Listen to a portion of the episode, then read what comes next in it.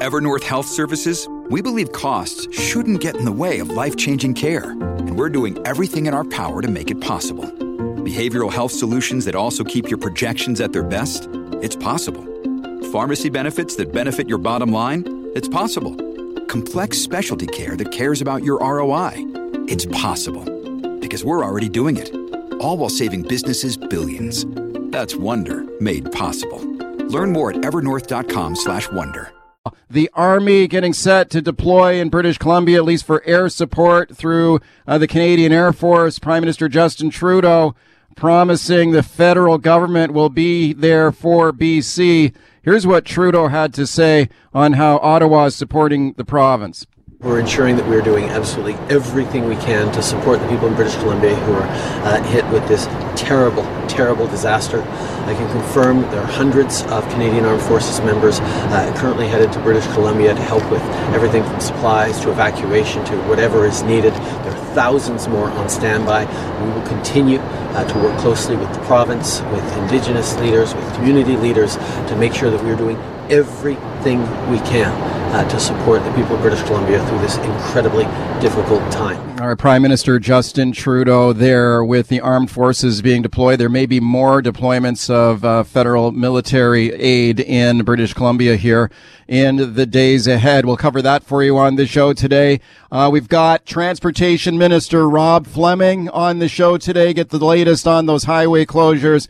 We'll also focus again on the plight faced by farmers in the Fraser Valley, especially in those drought stricken areas that have been evacuated in Abbotsford. And yesterday, we just had some heartbreaking interviews of farmers, spoke to a dairy farmer, a chicken farmer in that region who have been forced to uh, leave their farms in many cases and leave their animals behind. And we heard yesterday about how some of these chicken farms have been flooded out, animals literally drowning on some of these farms. And we'll talk about that today on the show as well. We've got some great guests coming up on that, including uh, the head of the BC Agriculture Council. We'll get the latest on that. The province's agriculture minister yesterday, Lana Popham, uh, talking about the problems on these uh, flooded out farms and the loss of animal life. Have a listen to this. We have thousands of animals that have perished. We have uh, many, many more that are in difficult situations, and uh, we're seeing um, an animal welfare issue develop. Uh, they need attention, and so with my colleagues, we're developing uh, routes so that veterinarians can access farms um, and get to the animals as soon as possible. There will have to be euthanizations that happen. Um, but there are also animals who have survived that are going to be in critical need for food in the next 24 hours. As BC Agriculture Minister Lana Popham speaking yesterday, and we've got some great guests coming up on that later on the show. So we've got all that and lots more. But first, we focus on the flight out of hope. So many people were trapped there by those landslides. Limited route out now on Highway 7 has been reopened for limited traffic, allowing weary travelers to finally, finally get out of there and make their way home. Let's talk to one of them now, Kelly Tyndall. Kelly was stuck in Hope since Sunday night, but I believe she's home now. Hi, Kelly. Hi, Mike. Hi, it's nice to talk to you. Nice to talk to you again, Kelly. Were you able to get home? Yes, got oh, home good. very late last night. Yeah. Oh, okay, so let's talk a little bit about your saga here. So, how did you get stuck in Hope originally there? We uh, were coming back from Salmon Arm. I have a place there, and um, just got word that you know the Highway Five had closed, so we planned on going on the one, and then we heard the one had closed. So then we were rerouted through on the three, which was open still at that point, and made it into Hope, which had no power. Tried to get going on the seven to get home, and um, then there was a landslide, I guess, right at Ruby Creek, which we just missed, and so we turned around and booted it back to Hope, and we're stranded there for a few days. Yeah, you were there since how many days were you stuck in Hope there? Uh, we got there Sunday night, so uh, three nights wow. and kind of four days. Yeah. Oh man, that is yeah. a long haul. And were you living out of your vehicle that whole time, or did you find somewhere to stay? We were really lucky. We were in the car for two nights, and then through the through the good part of social media, we wound up connecting with a friend of a friend who had a place, and she put us up for some much needed rest on that third night because we were going a little crazy. Oh, thank goodness! Yeah, I bet you were. So you finally got home yesterday. So I guess what did you were you able to drive home on that Highway Seven? Yeah, we were. It was um, really slow going and it was dark, so we couldn't really see the whole devastation. But you could definitely tell that there was. We were driving through what what had been covered by rocks and mud and trees and ugh. Yeah, it was. Oh, it was man. crazy. Yeah, I guess it was slow going. Very slow going. Yeah. Um, moved along, and then as soon as we got just outside of Agassiz, there's that Mount Woodside, big steep windy hill, and they were escorting people through that. So it was a very very slow move through there. How, lo- how long did it take you in total to finally get home? you know, I'm so sorry. I didn't even. I decided not You to don't know. but I, I think it was about eight, seven or eight hours. I think the you know the hours and the days must be all just blending into each other for you at this point. yeah, yeah, Yeah. It's like a giant blur. It is. How does it feel to be home finally? Oh my god, so good. I bet it does. all right, Kelly. Well, at least you've got a story to tell. Yeah, Um, thanks so much for checking in. Yeah, okay. I'm glad you got home. Kelly Tyndall there. Thank you, Kelly. She was stuck in hopes since Sunday night, uh, but she finally got home. as a very slow going there with the limited traffic allowed on Highway 7. For great coverage coming up on the uh, the floods and disasters that have paralyzed so many parts of the province, including the transportation minister later on the show. We'll give you the latest on the plan to reopen uh, some of these shut down highways and how long it's going to take to repair them. A lot of uh, heavy, heavy damage on these key routes in British Columbia. You know, when you take a look at the infrastructure of our province and how it was quickly overwhelmed in many parts uh, because of this flooding and landslide activity, a lot of discussion in the days ahead now about how do we adapt to these extreme weather events and climate change? How can we mitigate uh, the effects of this? How can we build better as we get back here? Because these events are likely to happen again in the future. Let's discuss that now with my guest, Professor Jason Thistlethwaite from the University of Waterloo in the School of Environment, Enterprise, and Development there. And I'm very pleased to welcome him. Jason, thanks a lot for coming on today.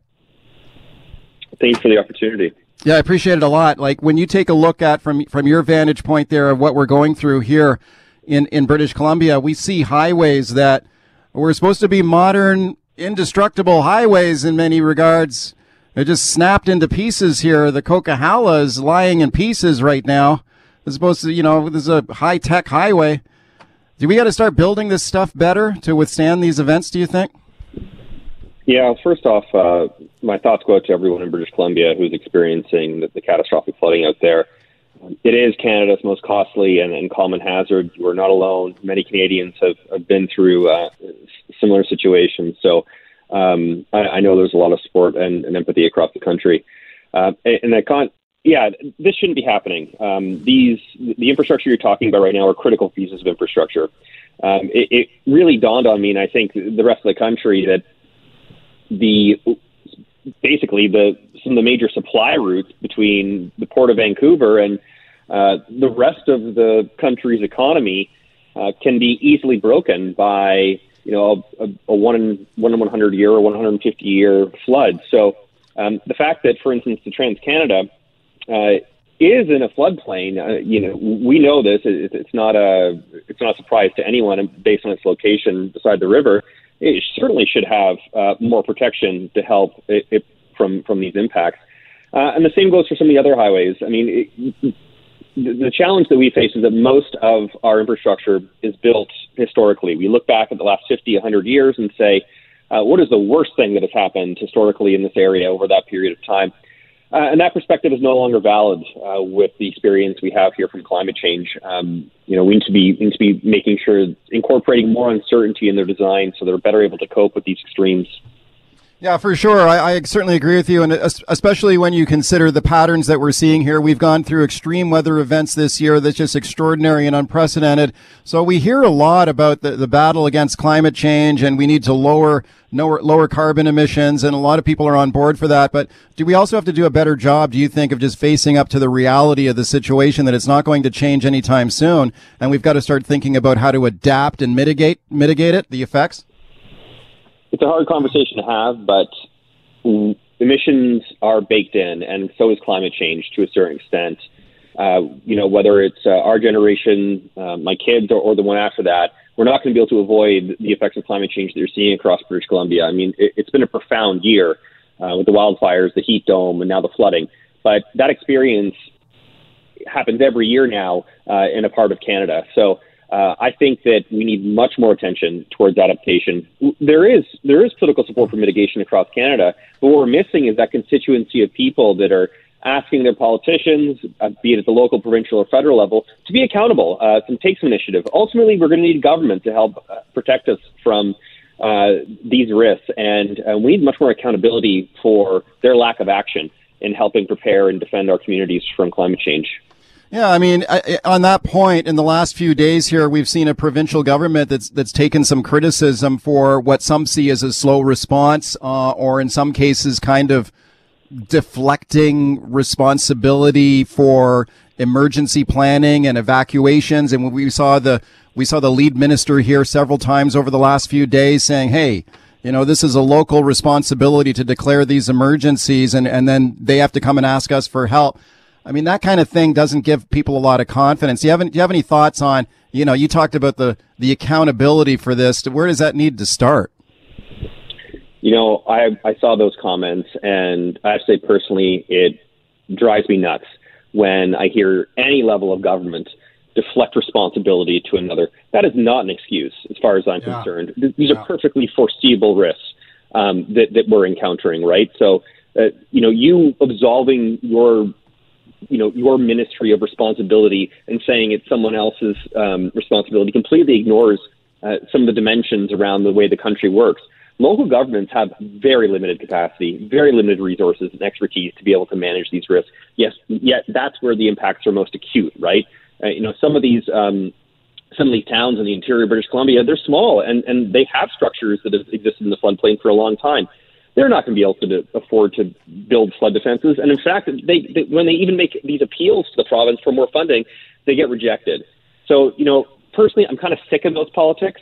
And yeah. in terms of accountability, I, I really do think it, it kind of falls on the, the big government, uh, the federal government. The federal government has to step up. They're the ones with the biggest tax base, the most amount of resources to be able to come in and um, and really push, incentivize, you know, use their resources to um, require that both provinces and municipalities do a much better job of protecting our communities.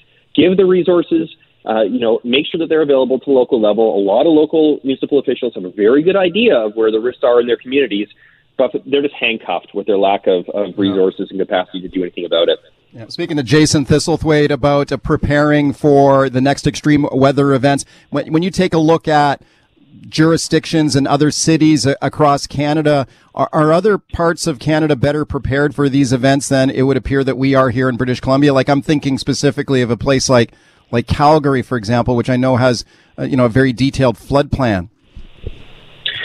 Right. So you could some of the bigger cities you can argue are, are more prepared, and it, it's largely because they've reacted to crises of their own, right? Yeah. Whether it's the flooding, the urban flooding in Toronto in 2013, the river flooding in Calgary in, in uh, 2013, floods in Quebec around the Gatineau and Montreal area um, over the last recent years bigger cities do have more capacity to be able to, to manage these risks, but they, they, the story is more or less the same. Um, you know, they're putting in place plans to be, that, based on their expertise for how to fight climate change. But when we look at those plans, they have some good ideas. We don't see a lot of implementation. We don't see the implementation. Okay. We don't see the money flowing to these strategies, and we don't see um, and we don't see the results that the community needs. Thanks for coming on with your thoughts on it today. I appreciate it a lot appreciate it, and I hope everyone stays safe out there and the recovery uh, uh, goes well. All right, welcome back to the show. Let's talk about those flooded out farms in the valley there, especially in that evacuation zone around Abbotsford. We talked about this on the show yesterday. I spoke to a, a dairy farmer and also a chicken farmer. Uh, they've been badly flooded out in that region. There are a lot of animals who have literally perished and died, drowned in the rising floodwaters. Just tragic. Uh, there's nothing worse for a farmer being forced to leave their farm and leave their animals behind. Agriculture Minister Lana Popham talked about this yesterday. Here's what she had to say have thousands of animals that have perished. We have uh, many, many more that are in difficult situations, and uh, we're seeing um, an animal welfare issue develop.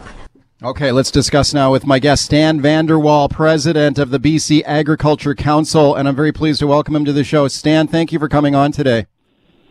Thank you, and good morning, Mike. Good, mo- good, morning to you, Stan. And these are difficult days for the farmers in these flood zones. What what kind of update can you give our listeners this morning about how many how many farms have been affected here by flooding? Well, I can't possibly begin to tell you the number of farms and the animals that are all affected. All we know is it's big and it's getting bigger every day. Um, what I'd say we do is we focus on really the true priority of the hour. At this point, we know that the waters are receding to a degree which is good news. So for farmers, the biggest thing is is is what's next step. They've been moving cattle around. They've got their cattle at at different places uh, being milked or cared for. But there's also probably a lot of concern with getting the feed to the farms at this point. So the the next steps are really how do we get the treatment and the care for the animals and and there's so many parts of of what's being done. I can't tell you the amount of people involved. We've had great discussions with government, with industry, uh, the feed suppliers, the vets, everybody is really on on board. You could say talking about solutions. Yeah, what would you say right now is should be the top priority? Like, what do you guys need right now? Top priority is access to the roads. The farmers yeah. need to get in, assess the situation. Um, the feed companies need need to be able to get the feed in. The vets need to be able to get to the farms. So you can't do anything if you can't get to the farm. Right. I've talked to farmers here in the last 48 hours, Stan, who are just going through heartbreaking situations. We've seen some dramatic videos of people trying to rescue rescue their animals. Could, could you just comment briefly on, you know, what what is that like for for a farmer who's dedicated to their farm operations, dedicated to their animals, to be forced to flee and leave their animals behind? I mean, this has just got to be a gut wrenching time for people. You know, I think it definitely is. But one of the things that always comes out in the farmer is when you're in the crisis mode, um, you're not really worrying about all the specific little issues. You're dealing with the bigger picture. And really, what you're trying to do is just say, how do I get the most amount of animals to the safest spot quickest? And how do I take care of them the best I can with what I'm dealing with? And that's what farmers do every day. Yeah, and I know a lot of farmers are helping each other. I know that's part of part of the deal. Uh, do you guys need help from what kind of help do you need from government at this point? Like clearing the roads, obviously, number one. And what are you hearing from government and, and other officials in terms of that priority? So, so government is working with industry and as well with many different associations to actually get road opening has a lot to do with the government themselves and the, the authorities. We do have a state of emergency right now. Um, the key thing is making the right connections so that we can actually get the farmer or the feed truck into the yard of the farm. And that may mean they have to cross some some areas of concern, but um, common sense has to prevail. I think when it comes down to some of the next things, it's about keeping the feed flowing. We know that we have major arteries down, so it's critical that we actually get um, grain from the port and those kind of things. Those things are all being worked on. So I think you know for the public, don't be concerned. The the, the produce is at the farm it's how to get it to market. And I think as the as the waters go down, we'll see that activity starting to move, and I think it's already starting to move. Right. Speaking to Stan Vander Waal, president of the BC Agriculture Council, about some of the flooding that has affected farmland in the province. You know, you mentioned uh, that produce, Stan, and the difficulties getting it getting it to market. Like, could you talk a little bit about food security, food supply here in the days ahead? Do you think this event uh, could disrupt uh, food supply chains? I think key thing, what I would say and share with the public right now, is buy what you need for the next day. Don't turn around and buy, you know, three weeks worth of supply. We're not that far off in terms of getting supply back onto the market shelves and that kind of thing. I think the key thing is here is don't overbuy. It makes the problem worse for the people who don't have anything. So I think it's let that happen. Um, and, and I know a lot of people want to help and everybody appreciates that, but the farmer needs to be able to do what he needs to do and so do the feed companies, the vets, and that. I think it's give give priority to those who need to keep the food flowing, which means allow them to do what they got to do. Okay, yeah, this is something that Premier John Horgan spoke about yesterday on this precise point. Let me play a clip of that, uh, Stan, and then get your thoughts on the other side. Here is John Horgan here uh, advising people do not hoard, just buy what you need. With respect to the hoarding, again, I'm saying people do the right thing. Uh, listen to what your mom told you when you were little. Do unto others as you would have do unto you. Respect the fact that you do not need 48 eggs. a dozen will do, and leave the rest for somebody else. We are confident that we can restore our supply chains in a quick and orderly manner, provided we all act as we have been acting over the past two years. Responding to challenges like this in a collaborative, cooperative way to make sure that everyone can come through this in one piece. Okay, Premier John Horgan speaking yesterday. My guest is Stan Vander Waal, president of the BC Agriculture Council. And Stan, you heard the premier say there, don't don't buy 48, 48 eggs if uh, only a dozen will do. Um, you know, we've we've heard about egg laying operations and chicken operations impacted, particularly in this in these flooded out regions. Is there a, a, a chance there could be like shortages of chickens, eggs, milk, or no?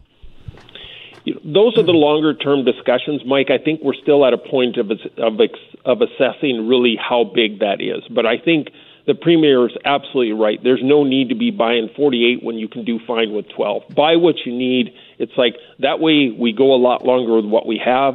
I think that's the key message here. Don't panic on it. It's not like the world ended. It's there's still food supply. If we can get the different um, products to market, you'll see the shelves fill up. But the one thing you will see is you'll probably see there's going to be some gaps here and there in some items, but we can adjust. That's not a big deal. Yeah. Do most farmers have insurance for a disaster like this? Like we heard the agriculture minister say yesterday that the province is in talks about some sort of bridge funding to maybe help farmers that have been affected. Do, do farmers typically have insurance for stuff like this? You know, whenever you get a flooding event, it's always a question: is does your insurance cover that kind of thing? So I think those are unknowns for the farmer, and I think these are these are going to be the secondary things that start popping up over the next weeks as farmers start dealing with the consequences of the flood is how do I pay for this all? And that's where I think the government is working with the federal government. There's there are programs for emergency funding on these kind of things. The biggest part is is how do you make that quick and ac- that access easy for the farmers so they can get to it. For now, they're going to do what they got to do. The second thing they're going to be talking about is how do we pay for it. Stan, you got a farm in that in that region yourself there? I am actually on the safe side, just on the east side of the Vedder Canal, and, and we actually did not have any effect from the flooding, but it's literally yeah. down the road. I flew over the area myself yesterday, having been stuck on the Abbotsford side of things, and, and it's, it's painful for sure. Yeah, what was that like flying over it and what you saw there? You know, it, it's just sad to see. You know, I've I've I've been a farmer since I was uh, uh, very young, and you know you see this and when you see water halfway up the side of a barn you know that that's significant problems you know for now and the future going forward. So these these farmers they're they're innovative. They're going to get in there and they're going to make the solution the best they can of it very quickly. Stan thanks for taking the time today in difficult circumstances. I appreciate it a lot. Thank you and take care. All the best Let's talk about the pressures on the supply chain in British Columbia, especially for gasoline. In Victoria, there are lineups at gas stations there and elsewhere in southern Vancouver Island. Worries about the gas supply in the provincial capital because of a part of a washed out highway. Uh, that is used for gas deliveries. Meanwhile, on the lower mainland, some concerns about potential gas shortages as well especially if the Trans Mountain pipeline remains shut down. The Trans Mountain right now still shut down as they conduct assessments on the pipe uh, to see whether it was damaged by floods and landslides. Let's check in with Dan McTeague now, president of Canadians for Affordable Energy. I'm pleased to welcome him back to the show. Hey, Dan. Hey, good to be here, Mike. Thanks a lot for doing this. Should British Columbians be worried about a gas shortage? I think a shortage is going to happen inevitably, uh, and that's only because there has been a disruption in supply. But uh, I'm not convinced yet that it's a point where it's going to be long term. Uh, we're really going to have to wait on what Trans Mountain has to say about its pipeline, which delivers, well, here in the Lower Mainland, about a third of, uh, or rather two thirds of the fuel that you need to uh, uh, to keep your economy viable. So at this point, it's really too early to say.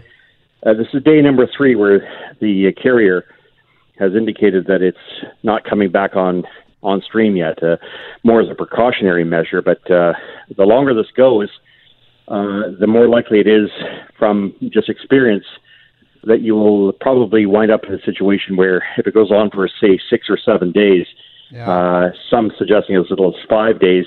Uh, you could start to see more yellow tape around a lot of fuel stations across uh, the lower mainland. I'm taking a look, Dan, at the latest statement from the Trans Mountain Pipeline, and they say the pipeline is still shut down.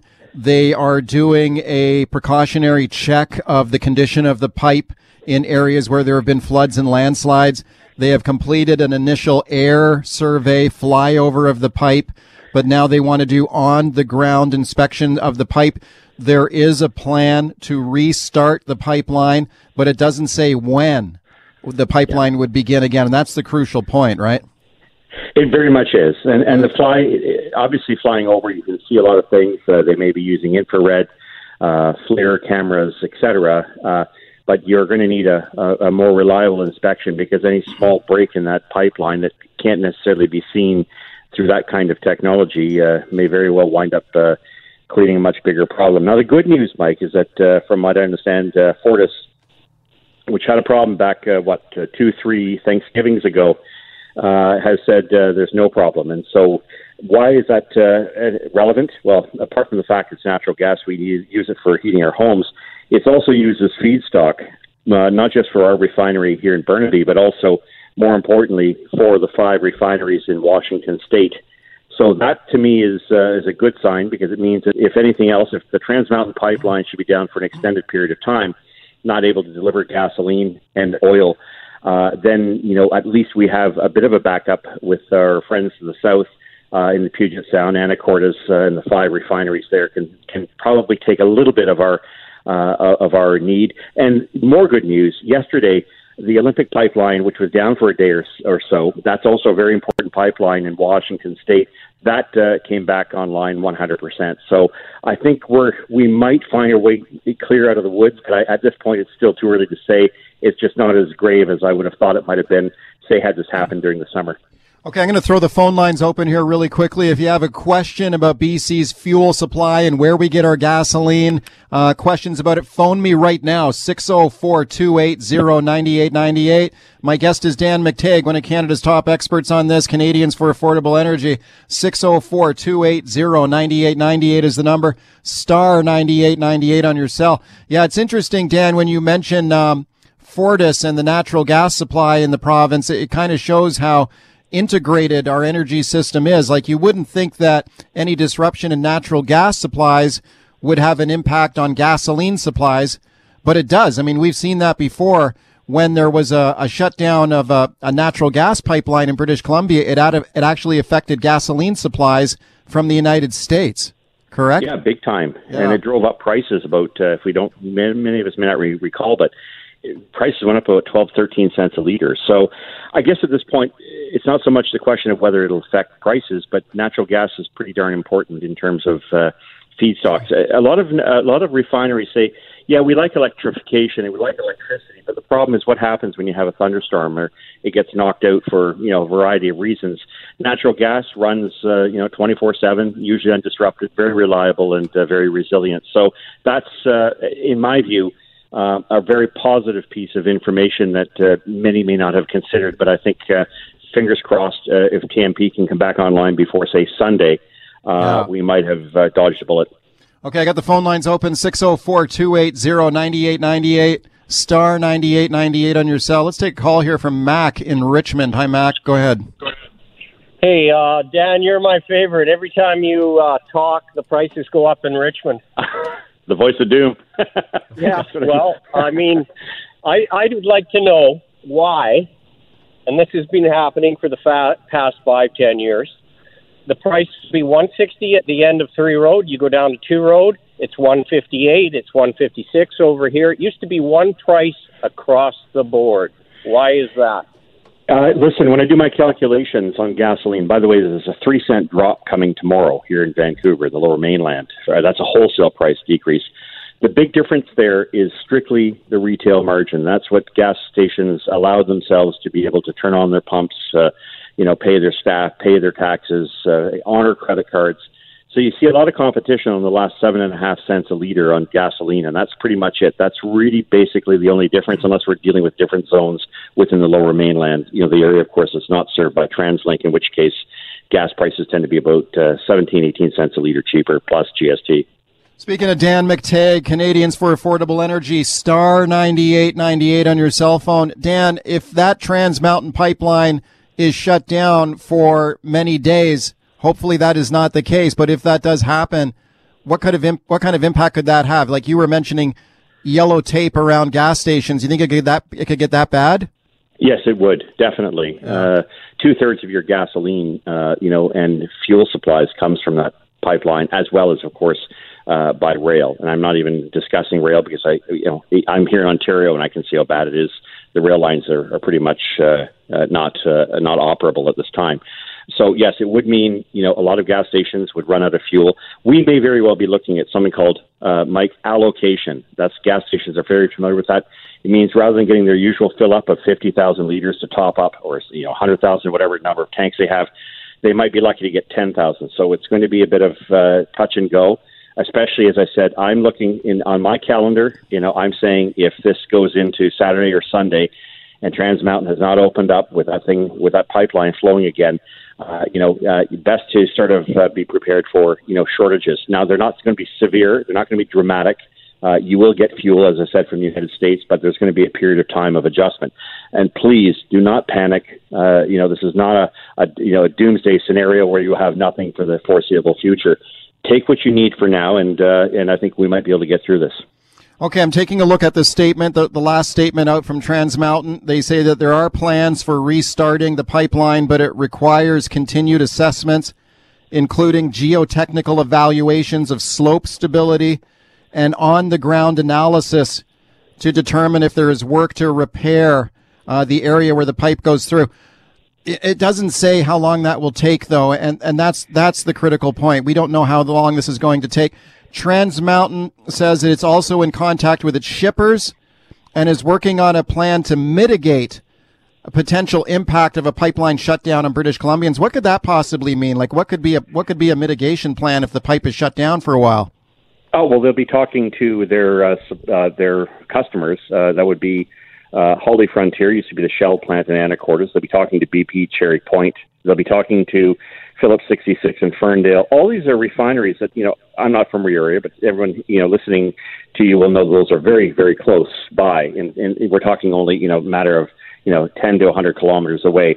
That's who they'll be talking to. They'll also, and I think from what I'm gathering from their language here, is that they're just doing that so-called abundance of caution thing. They just want to make yeah. darn sure that there's nothing there. Yeah, this is a pipeline that has gone through significant, rigorous scrutiny, and given some of the political overtones, which I won't get into, they want to make sure that they're squeaky clean and there's no uh, chance for any problems. So if it takes an extra day or two, I think it's well worth it. Might be a bit of an inconvenience for us, but for now, Mike, really important we emphasize prices are not going up; they're going down. So let's hopefully uh, touch wood, cross our fingers, and uh, sure. we might actually get through this.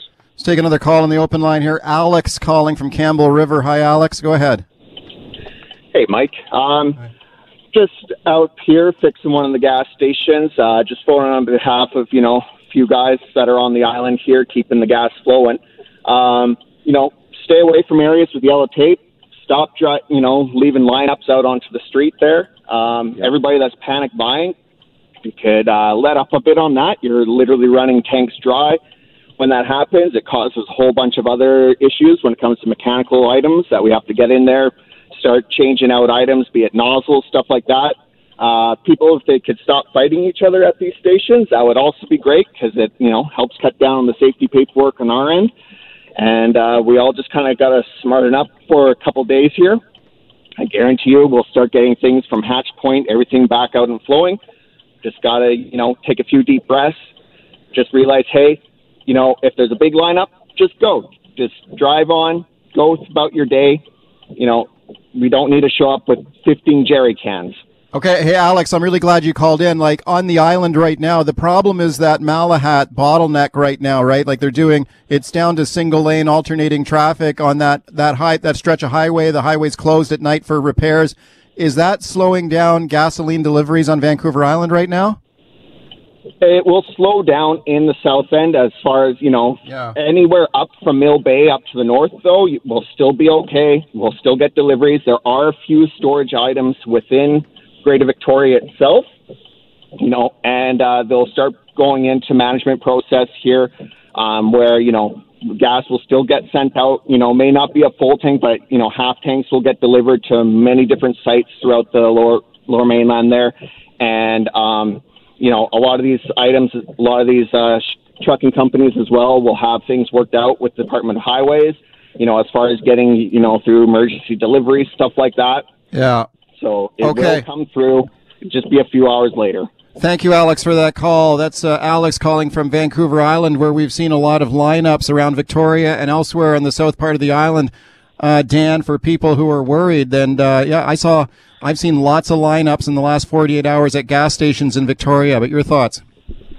I think Alex took exactly what needs to be said and uh, put it in, in very plain words. There's don't panic. Uh, this is really not uh, an occasion for doing that. And he pointed out, you know, in Chemainus, uh, so your Hatch Point, uh, Bear Point, and of course Nanaimo, uh, ships aren't affected, so they're going to continue to deliver. Uh, there may be a bit of a logistical problem on the highway there. Uh, I suspect that the government uh, will probably move quickly, if it hasn't done so already, to limit the amount of non-essential traffic on the Malahat Highway. Uh, number one, if that is the case, then I think uh, you know again, people Okay. just need to be very cautious. If they can do that, we're going to get through this. Dan, thanks for coming on.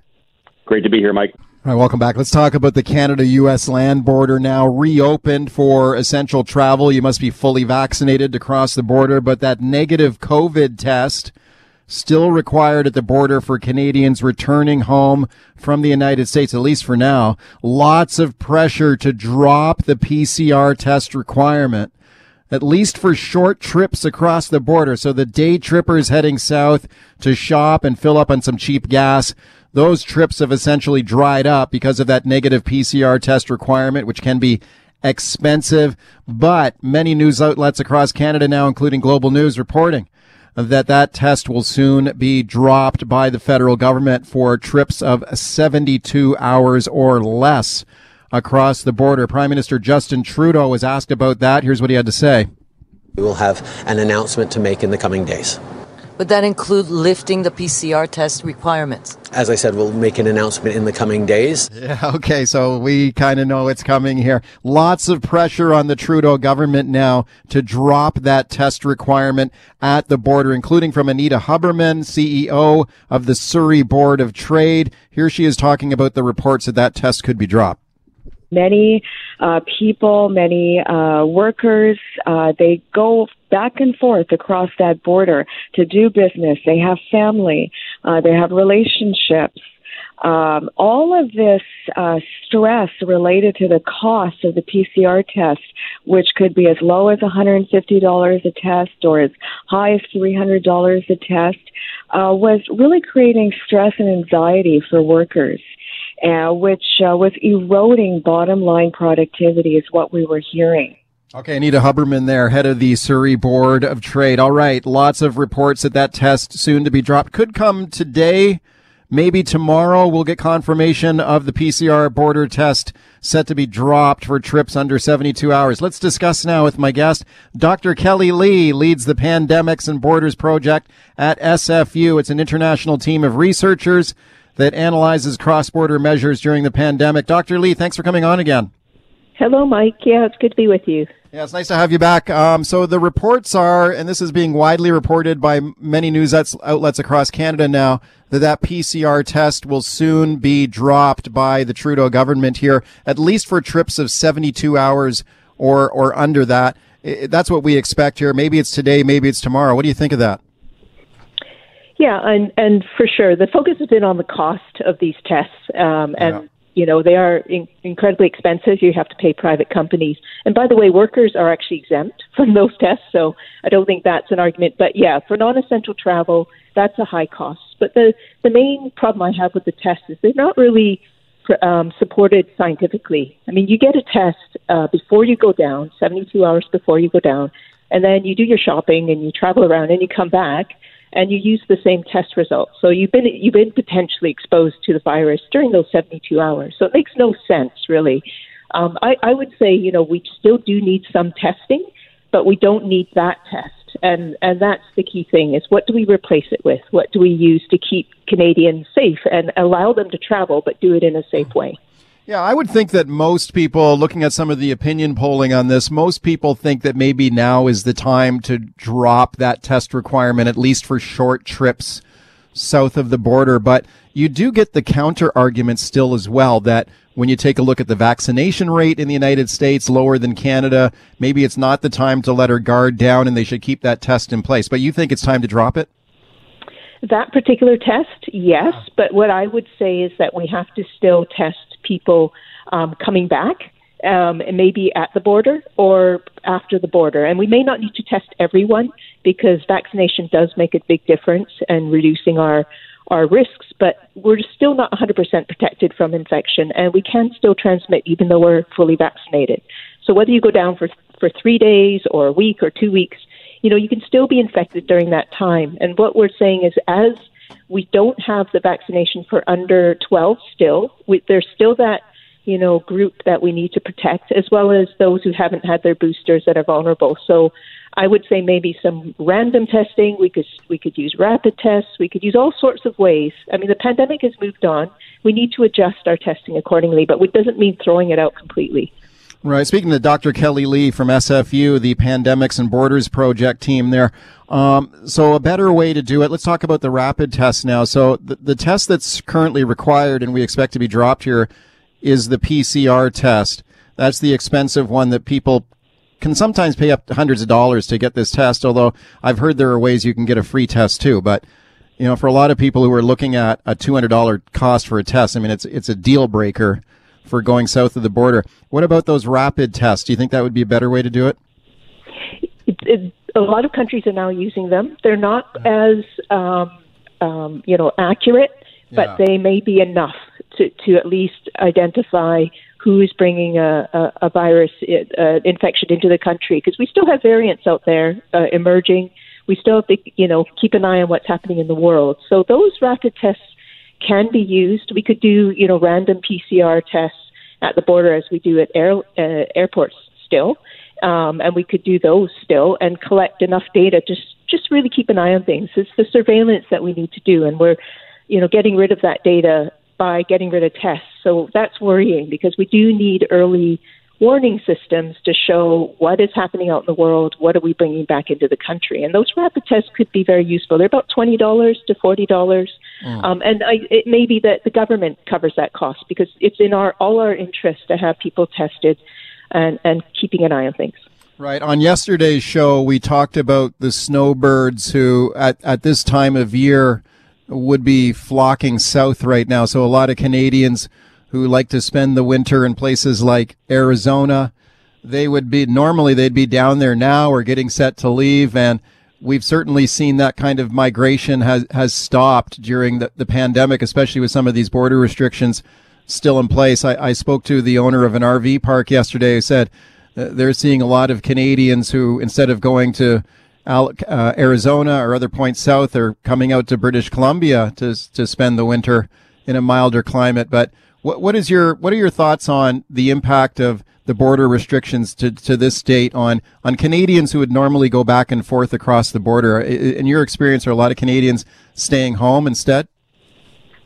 I think I think so. I mean, you know, given the weather we've had, I don't blame anyone for wanting to flee, but yeah. Um, at, at the, you know, with the new restrictions, you know, a lot of them have been lifted now, so people can um, travel for non-essential reasons. And this new policy that's coming won't really affect those who are traveling for more than 72 hours. So this is just for the short trips. But I would say, I guess people have still concerns. I mean, it's it's a matter of weighing the risks and what you are willing to accept as risk. And older Canadians who are the snowbirds, you know, they are at higher risk and they are yeah. not fully protected necessarily if they're fully vaccinated. So they have to make sure they get their boosters before they go, make sure they have the travel insurance coverage, and yeah. just do um, follow the protocols, you know, that we have had here, the masks and the avoiding places where there are unvaccinated people. Um, so there there are ways they can reduce their risk if they if they decide that they want to go. But a lot of people are still staying home. Yes. Dr. Lee, it's always great to have you on here. Thanks for coming on today. Thanks very much, Mike.